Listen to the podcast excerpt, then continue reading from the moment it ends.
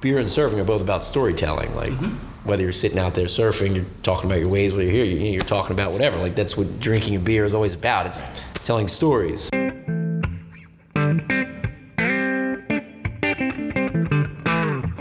That's Nick of Last Wave Brewing Company. Welcome to Over Beers, a craft beer conversation podcast. I'm Freddie Clark. I recently visited Last Wave's tasting room and found out how two guys, Nick and Bert, with a love of both beer and surfing, decided to combine them and create a brewery in Point Pleasant Beach, New Jersey.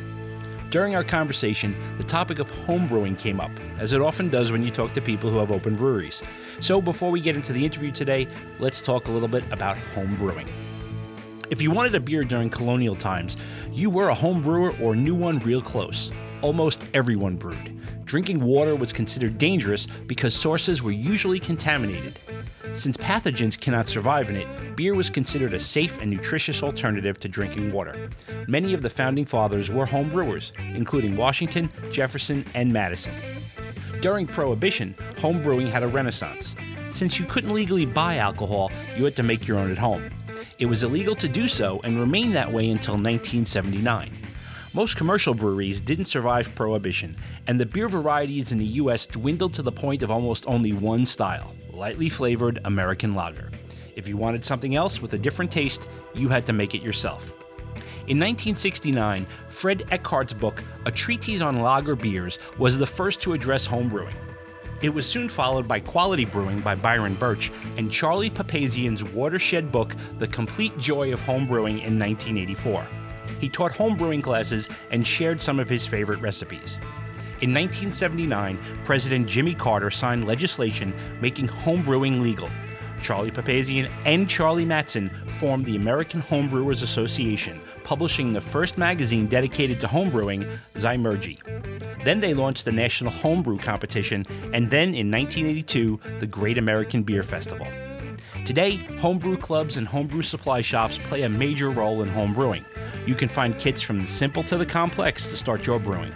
Quality supplies and ingredients are easy to come by. Clubs are a great source of information, as members are always willing to share beer as well as their knowledge. Do a simple web search on homebrew clubs in your area, and you're going to find clubs all over the place. In future episodes of Over Beers, I plan on having some groups on to talk in depth about what they're up to. Homebrewing can be as simple or as complex as you want to make it. We no longer need to homebrew to avoid prohibition or deadly water, but people do it for all kinds of reasons. It can be fun to try to replicate styles and flagship beers on your own. Expand on recipes with different ingredients, or the social aspect of sharing the beer you've made with friends. Which gets us back to Nick and Bert of Last Wave. They started out brewing at home, and now they have their own brewery and tasting room. We sat down in that tasting room in Point Pleasant Beach, New Jersey, to have a conversation over beers. Yeah, I'm Bert Rolling. Bert rolling? And I'm Nick Jurley. So you guys both you guys grew up together? You guys knew each other growing up? Yeah. Yeah, we All met right. in like eighth grade. Yeah, the game's playing soccer. Okay. Um, and you know, we both liked skiing and snowboarding and eventually surfing. And it turns out our dads actually grew up like around the corner from each other. All right, so your Roughly dads the knew each same- other yeah, too? Yeah, so it was like yeah, one of those things. But Yep. yeah, we we went to different grade schools and we went to the same high school, and then okay. from there it's kind of how it snowballed. Was there ever talk about doing something together as you were growing up? Oh no, it wasn't like we weren't high school sweethearts or Yeah, yeah, But yeah, no, yeah. that's a valid question. Um, but uh, we we definitely you know like Nick said we, we ran in similar circles, so Okay. we had had some fun together when we did hang out. But uh, but then actually we we went off to college. I roomed uh, at Stockton uh, with Nick's brother. Okay. and he went to Rowan, and we still saw each other a bunch. But really, kind of the the the interest in craft beer, I think, came from some of the travels that we got to do uh, while you know while we were in college and just out of college and. Uh, experiencing other things besides the college light beer scene, right. Um, so that kind of There's more kind of the world, more to the world than just Busch. Exactly, exactly. And Yep. Keystone. Yep. Um, so we uh, we really just I kind of had to understand why and how it worked. Um, that's kind of a, a mantra of mine. Like, Okay. You know, I really like to understand the behind the scenes. How, how does it work? Why does it work? Um, and so we we bought our first beer kit. I think about an, a year after school, right? Yeah, we were probably 23, 24. Yeah, it was Now, what, early. was, what were some of those trips that showed you that there was more to life, more to beer than just the light college beer? I mean, Yeah, what was- Colorado. what- Uh, yeah, we went to Colorado. Um, Okay. That was a, that was a big one. Yeah, definitely. Colorado's a big beer Um, town. and we traveled a lot separately too. Yeah, like I said, Vermont, like spends a lot of time skiing. I mean, we're known for our, uh, our probably our most popular beer, which is unfortunately out right now because it goes quickly, is a coconut porter, and that's one. When I graduated college, me I went out there with some friends, and right next to the Maui Brewing tasting room, and I tried this beer, and I was like, I mean, this was before we started homebrewing, but I had been working. I, you know, I actually got my interest in craft beer from. I had an online journalism class, and it was like we had to start a blog, and it had to it could be about anything, but it had to be news related, and I just turned 21, so you know, this is going back like 10 years ago. This is, yeah. Um, so it was 10 years ago, and I was in I was in Rowan, and there was you know a lot to do in the Philly beer scene. You know, South Jersey. There was still you know you had Flying Fish right there even back then. There was some good stuff, and Glassboro had some great. Uh, um, liquor stores that had serious craft beer going back, like I said, to 2007, you know, whatever. Um, so I kind of started covering it. I saw this whole scene as like, it's just very different. Like, you know, the fact that I could email, you know, Robin and Gene from Flying Fish as a 21 year old student, they took the time to take me on a personal tour and like, and I answered all my questions. And like, it was just like, it was just different. And it like kind of stuck with me. And then like, from there, I was, you know, I was reviewing beers, rating beers, you know, talking to liquor store managers, covering AC Beer Fest the first time I went. Um, and like I said, from there it was like every time I went somewhere, you know, it was you know what's what's the local beer, the you know, kind of like I said, it was just a way to connect with somebody, you know, because people that like good beer are very passionate about it, and Mm-hmm. they're- like I said, that's what the nice thing about a tasting room is everybody's here to try beer, and that's enough to get them talking if they've never met each other. So Yeah. you know, but yeah, we kind of traveled separately, you know, went to Hawaii and like I said to try coconut porter out there. I mean, those guys are the OGs of it. So it was like I was just kind of like stuck in my mind. I was like, I I don't think I've ever seen a beer like that, and then didn't really see a beer like that on the East Coast. And we kind of took that and just worked with it, and you know, Okay. So what got you back together again and brewing together? I see you said you bought a, a homebrew kit. Yeah, What was the, where was the connection to bring you guys back to do that together?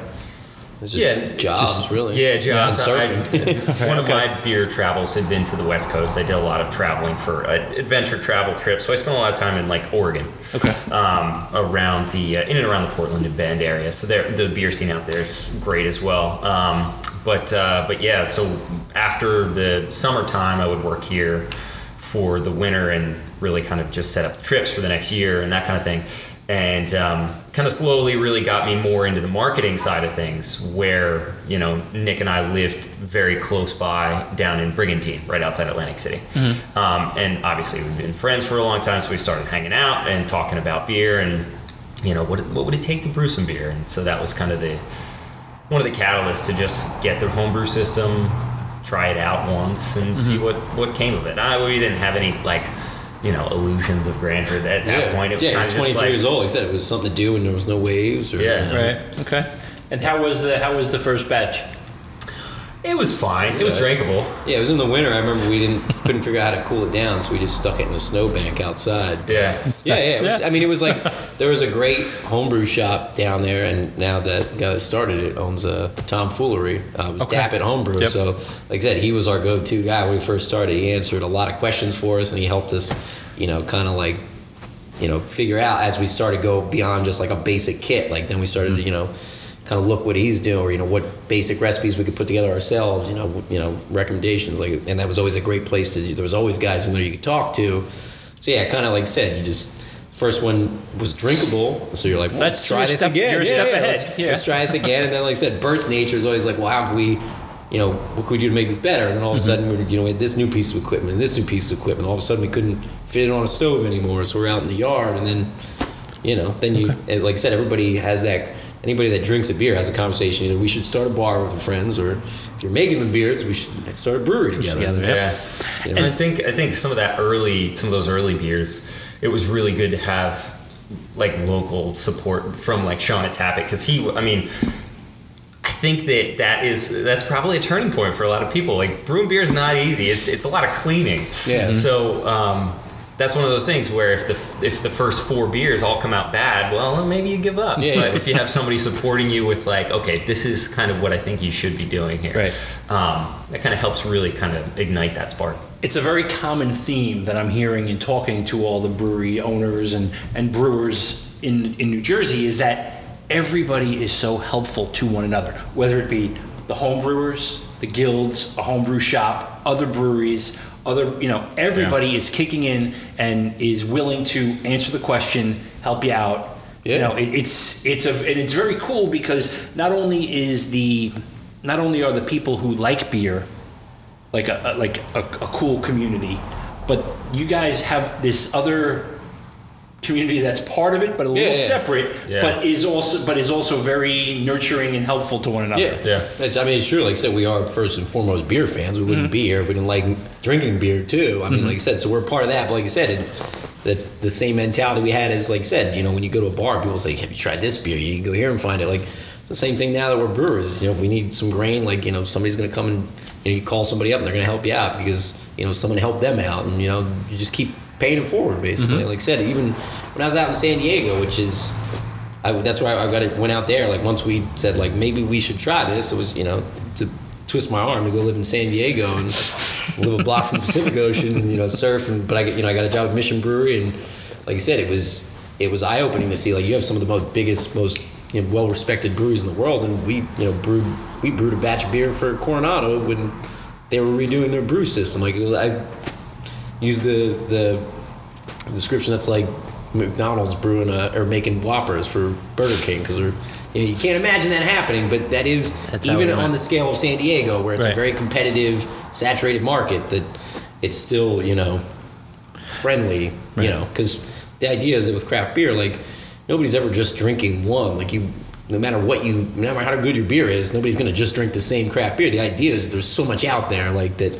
You know, the more great beer there is out there, the better everyone does. Right. Because you know, you know, like I said, the Jersey Shore has done pretty well. There's a lot of breweries around here. There's a lot of good breweries making good beer. So Yeah. that's drawing people from all over. So that Yeah. helps everyone. Yeah, definitely. I mean, just I mean, up and down, and, and it's been the last five years or so.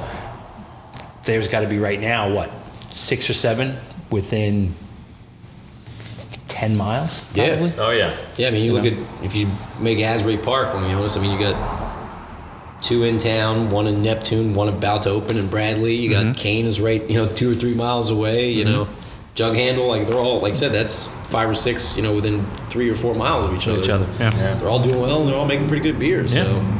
No, and, and if you're a beer fan, it's it's Yeah. win win win. Yeah. yeah. So you start to see the bus tours coming around, like the you know, which is something that was in San Diego. They had it was like every day. You know, they have companies. That's all they do is you know they set up bus tours and people come. Like it's a whole, it's a tourism driver for San Diego County alone. Besides surfing the beach, beer is the other. Re- I mean, I, when I worked there, I'd meet people that travel from all over just that come to San Diego to try all the different breweries. Mm-hmm. And, Yeah, but that's what drove you out to San Diego. So you guys were home brewing and saying to yourselves, "We want to do this." So Yeah. the, the next step was, "Let me go to San Diego and."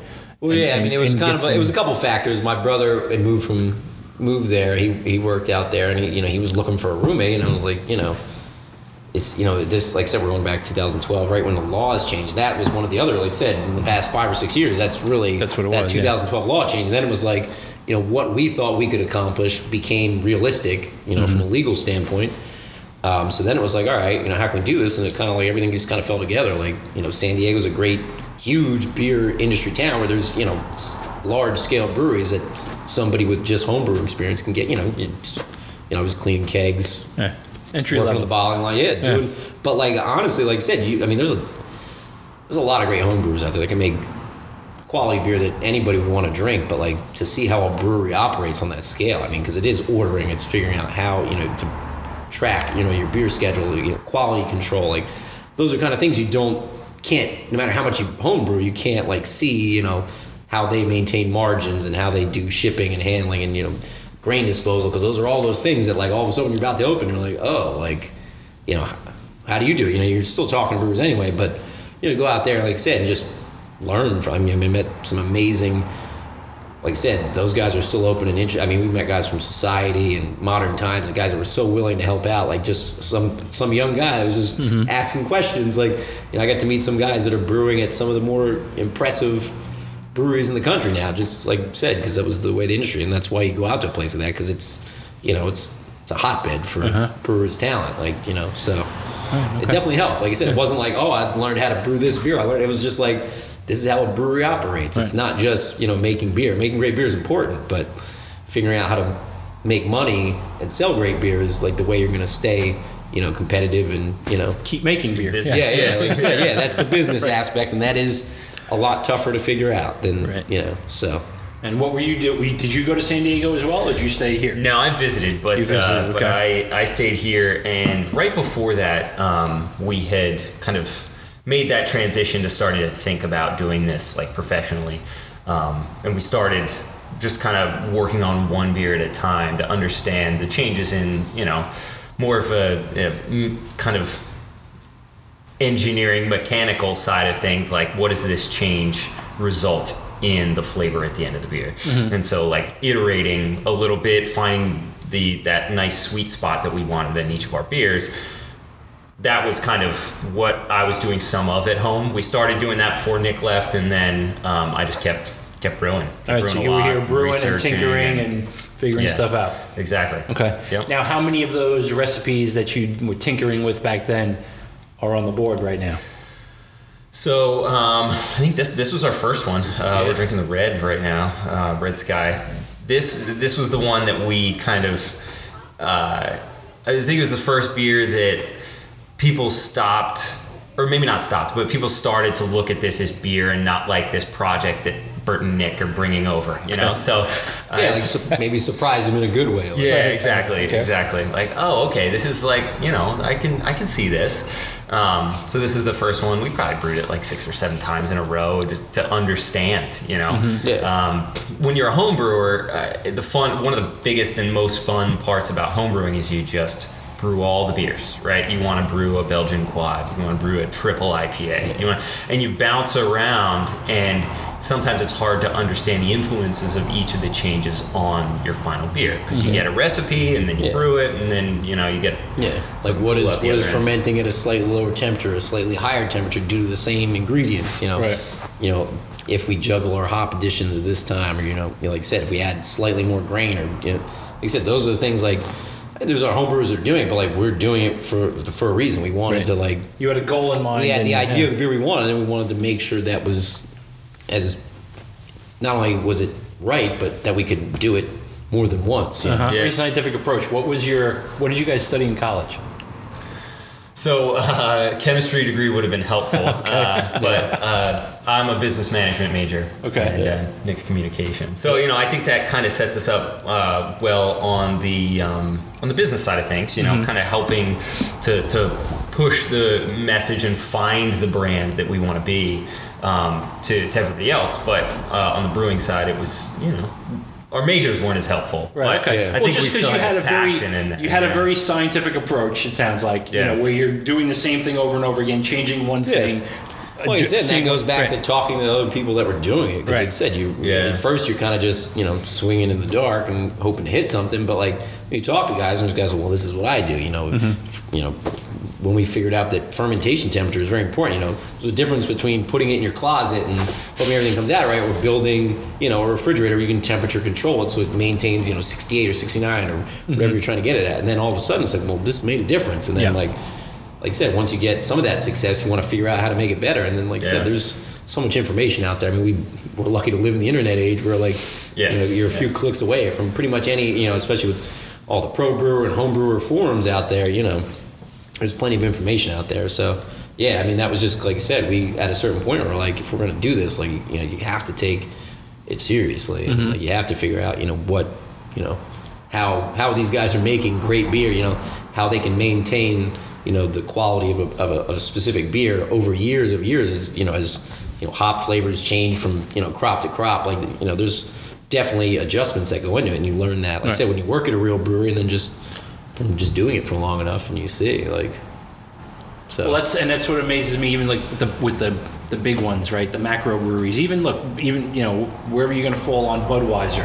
The fact that there's five breweries across the country, six, five or six, and whether you go to New York and buy a Bud, or San Antonio, Texas, and buy a Bud, or Oregon and buy a Bud, it's going to sit, taste exactly Yeah, the same. yeah, you know, yeah. which so you know whatever you if your feelings about the beer is, Yeah. the fact Yeah. that they have consistency down across the country at multiple locations Yeah. is impressive. That's d- very Yeah. impressive. Yeah, no, like I said, anything on scale, like just thinking about, you know, the small amount of grain we go through and like mm-hmm. trying to figure it out. And then like, like I said, that all creates, you know, issues. Like I said, when you, anything on scale, like it's just hard to imagine, but it is impressive when you figure out like, you know, how Sam Adams tracks all of their labels and shit, you know, like I said, because you have to main, you know, whether you're making this much or, you know, 80,000 barrels a year, you have to maintain quality across all that or it's going to hurt you. So.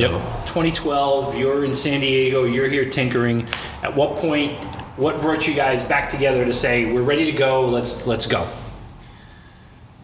Ah, um, this, I'm trying to think if there's like a singular catalyst. No, I mean, like I said, the plan was always to come back. Like, Right, but what was yeah. what, at what point was it we're ready? I mean, it wasn't. You, you always think you're ready, but like I- we moved back, and I was like, well, I was like, you know, we we have some good beers, but like, you know, do we have have we thought about it all? Like I said, we you know we probably could open a couple years earlier, but it was we wanted to make sure like we had some good recipes, but we wanted to make sure that they were great. Like I said, we had one or two, but then it's like, you know, like I said, the best advice I ever got was find three or four beers you can make and make them well. And if you're going to start a brewery, like make sure you can do that. You know, don't try to go over the top. Just you know, pressing it just because you know, some one person may only try one beer, so you better make sure every beer you put out there is like well executed, done well. So we kind of just, I mean, I came back and like you know, after about a year, really only a year, and then we just like the same thing, just you know, researching how to start a brewery, Okay. reading books on it, you know, and still that whole time just fine tuning the same four or five beers, and then Okay. adding one or two here like that we might want to use, and then you know, just understanding the process better and better. Okay. Yeah, we still don't want to lose the passion of brewing. Like we really got into it because of the flavors that come Mm-hmm. out at the end, right? So um, we still tossed a few like curveballs in there every once in a while when we're doing the scientific Mm-hmm. approach. It's, it's still fun to have, you know, make making sure we had some fun. Okay. Um, but yeah, I think uh, then it was about we spent about a year and a half um, just continuing to brew once he got back. Um, and like you said, we were reading as much as we could possibly read, and we were um, really just kind of ironing out if this was a viable business opportunity.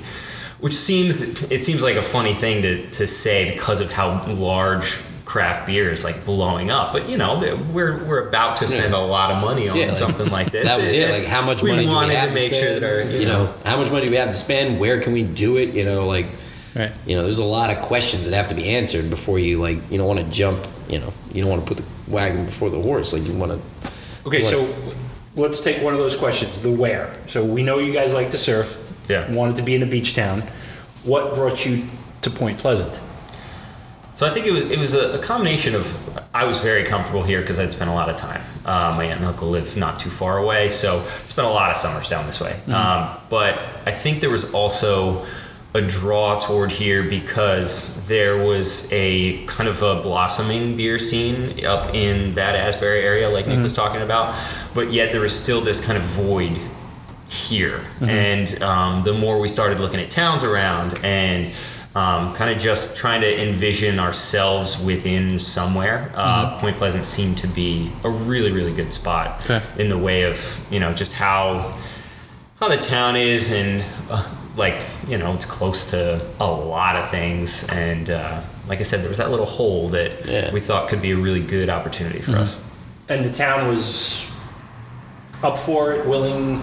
Town, Yeah, town to was work- amazing. town was I mean, like great. said, Yeah. Since as soon as we put it before them, they were you know happy to work with us and you know interested, but like you know there was no really big roadblocks. They were Mm-hmm. they were excited to have us, you know, and we were excited to be here. And like I said, the downtown community was it wasn't like there was much resistance from anybody. Like I said, we're all the bars here are great, and we we have pretty good relationships with everybody. So it was like one of those things. Like we just, it felt right when you're Right. here. Like you know, there is that you know intangible feeling. Like I said, you look around, you like walk down downtown. It's got a nice feeling. It's a Jersey Shore town, but it's you know, it's got some character to it. It's got a great history, of, you know, for fishing and you know, stuff like that. It's pretty unique. So I mean, mm-hmm. it's got its own character, and we really like and a year-round feel to it. Like this place doesn't shut down, so you know it's nice to see faces you see year-round, and you know a lot of people coming in. So yeah, the town was awesome. Cool. That's a good thing.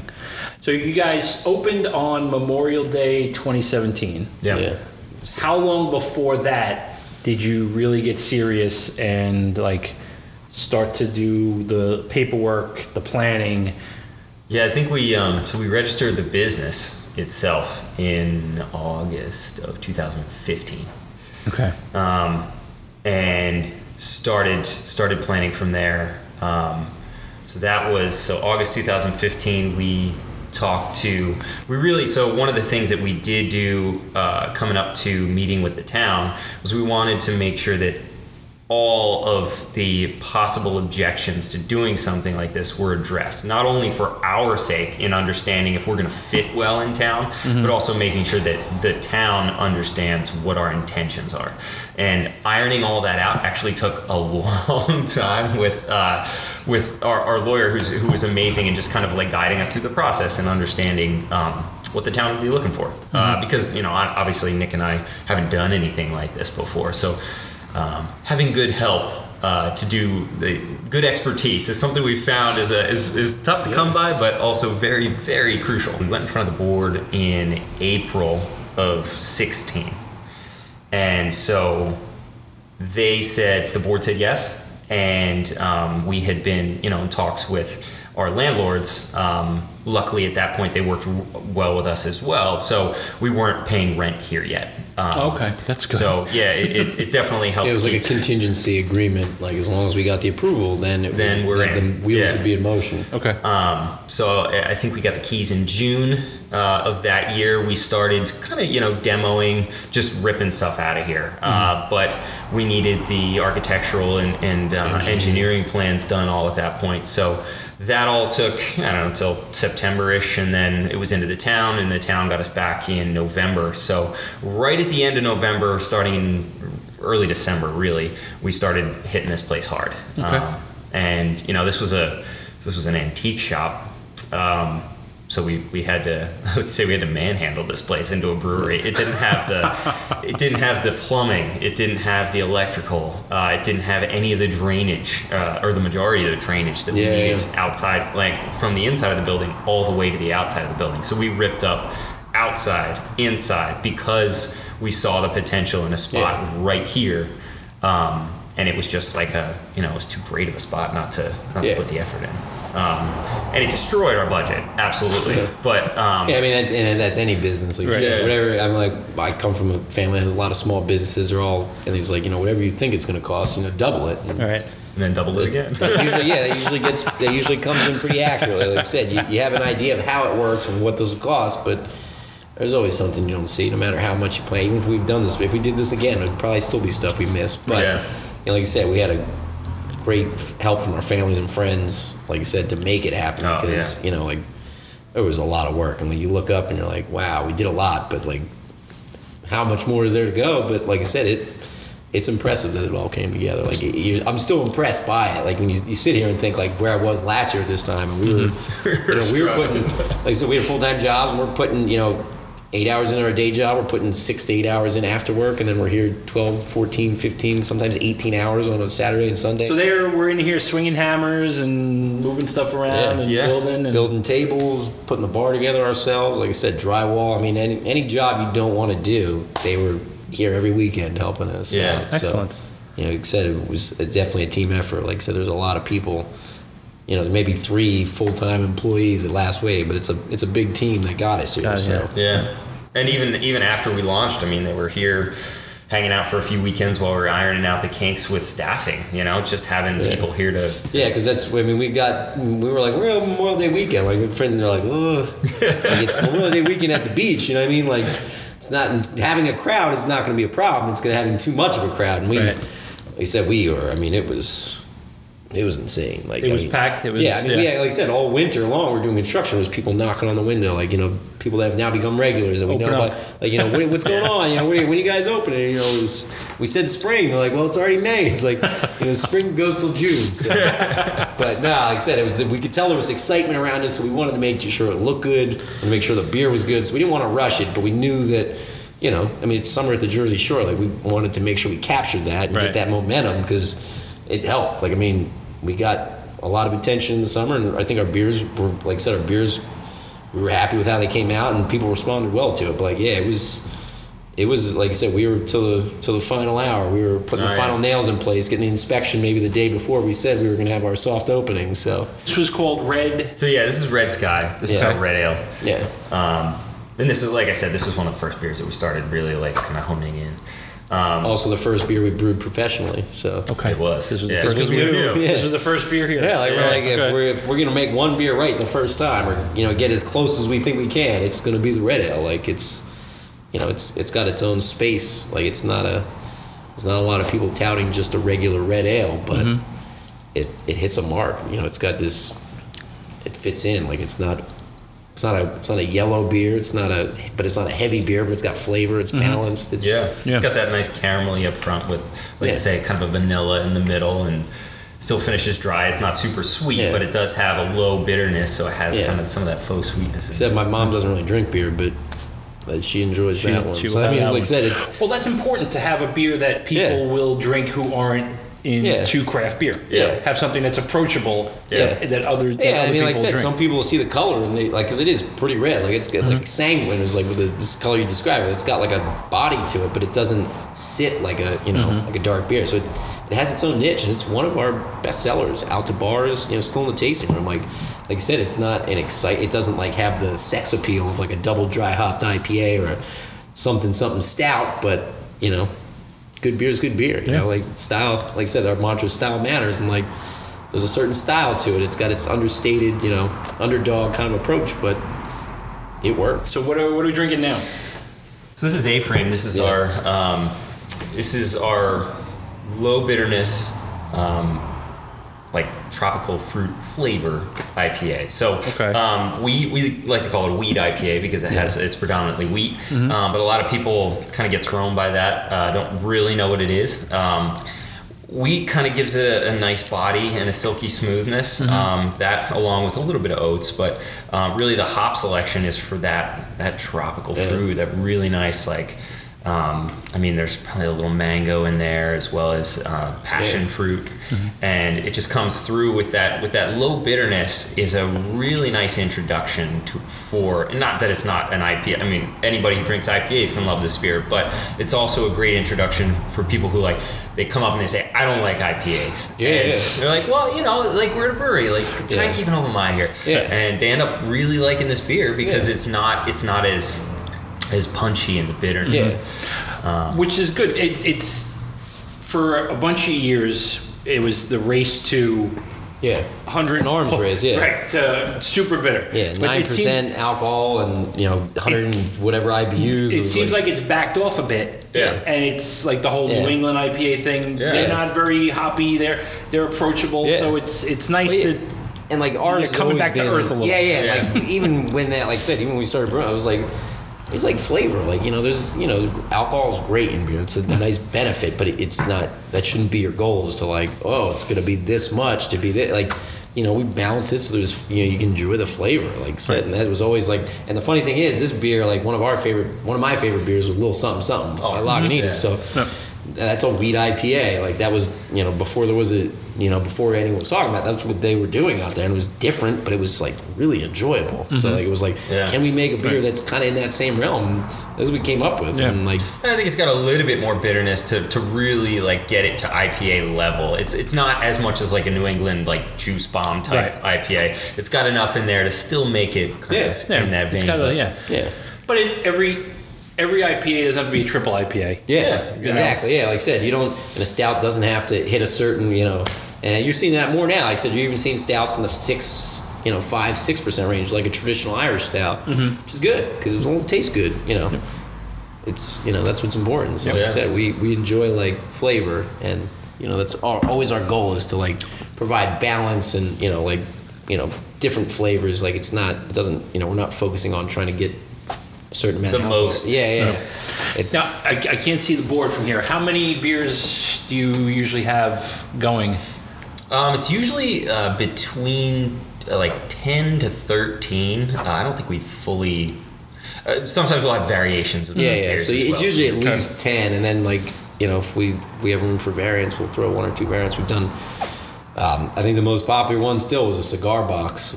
Um, or cigar box red, like we took some old cigar box wood and aged it on that red that we just drank, and it was like, it's. Real, I mean, it's something we, still- experimented with home Yeah. brewing, but like, Yeah.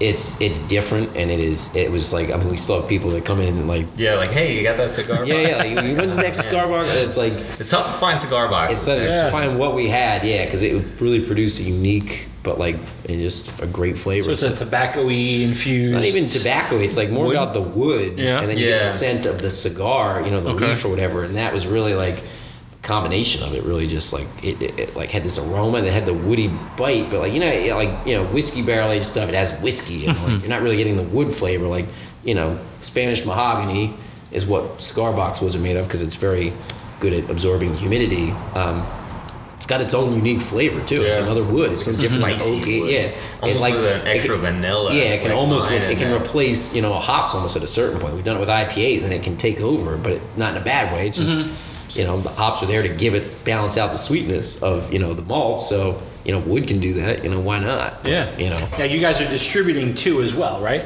It's not just in the tap room. Yeah. Yeah. Yeah, we're we're uh, we're at about twenty six ish bars, Yeah. twenty five or six, and it, it- we're growing every every Yeah, week. yeah. Like I said, we're just, I mean, there's a lot of great beer bars in New Jersey, which is you know people. I mean, and that comes from the people that are drinking the beer. Like you know, they're gonna they're gonna bars are gonna put what people are asking for. So I mean, it's good to see that there's a lot of people asking for not just craft beer, but local craft beer. Like Yeah. it's great to go in and see you know five or six you know New Jersey breweries on tap because there's a lot of great beer across the country. But you know, I think you're starting to see that New Jersey really, you know, the fact that like we were saying, like a couple, two New Jersey breweries went home with gold medals in the Great American Beer Fest this year. Like that's nothing to laugh at. You know, No. it's just No. serious stuff, and that's really cool. So And it's, it is great. Like the last year and a half or so, you start to. I mean, there's a, there's a few bars that are just Yeah. ultra beer. Yeah. But even local bars, and you're starting to see Yeah. at least a couple of taps of local be- of local beer. You know. People Yeah. ask for it, Yeah. and then Yeah, yeah. like you know, they pay with their or they Yeah. vote with their wallet. Oh, Yep, Yeah, yeah. exactly. Yeah. There's, there's growl, uh, crowlers, growlers. Are you canning yet or bottling? No canning yet. Um, we're working on that. yeah, Um, we're, we're trying to iron out some of the the volume Yeah. uh, that we have going out right now. because it's one of those things like. And say, well, I was talking, you know, in talking to the guys that do the canning things, it's like it's great. You know, a lot of these breweries do canning, but you have to make sure there's somewhere for those cans to go. go, like, right. you know, it's not just you're not going to sell, you know, ten barrels of cans right out of the tasting room, no matter Right. how good your beer is. You know, you have to like. There's a lot, like I said, it's like anything else in doing this. Like you have to really look at, you know, you know, a how to do it and how's the best way to do it, and you know, make sure you have your ducks in a row before you mm-hmm. kind of, you know, like I said, you've got to you got to think about all these things. Thanks, guys. You can visit their tasting room on Bay Avenue in the heart of Point Pleasant Beach, New Jersey. You can find their hours and beer lineup at their website, lastwavebrewing.com. Check out the blog at overbeers.beer. Please leave a rating for the podcast on iTunes or where you get your podcasts. It helps. You can also leave a comment at the blog or send me an email. I'd love to hear your thoughts and ideas for the show. The email address is cheers at santephoto.com. You can also follow along on Instagram at santefoto, S A N T E P H O T O. I'm Freddie Clark, and I'm going to go have a beer, but I'll be back next week with another conversation over beers.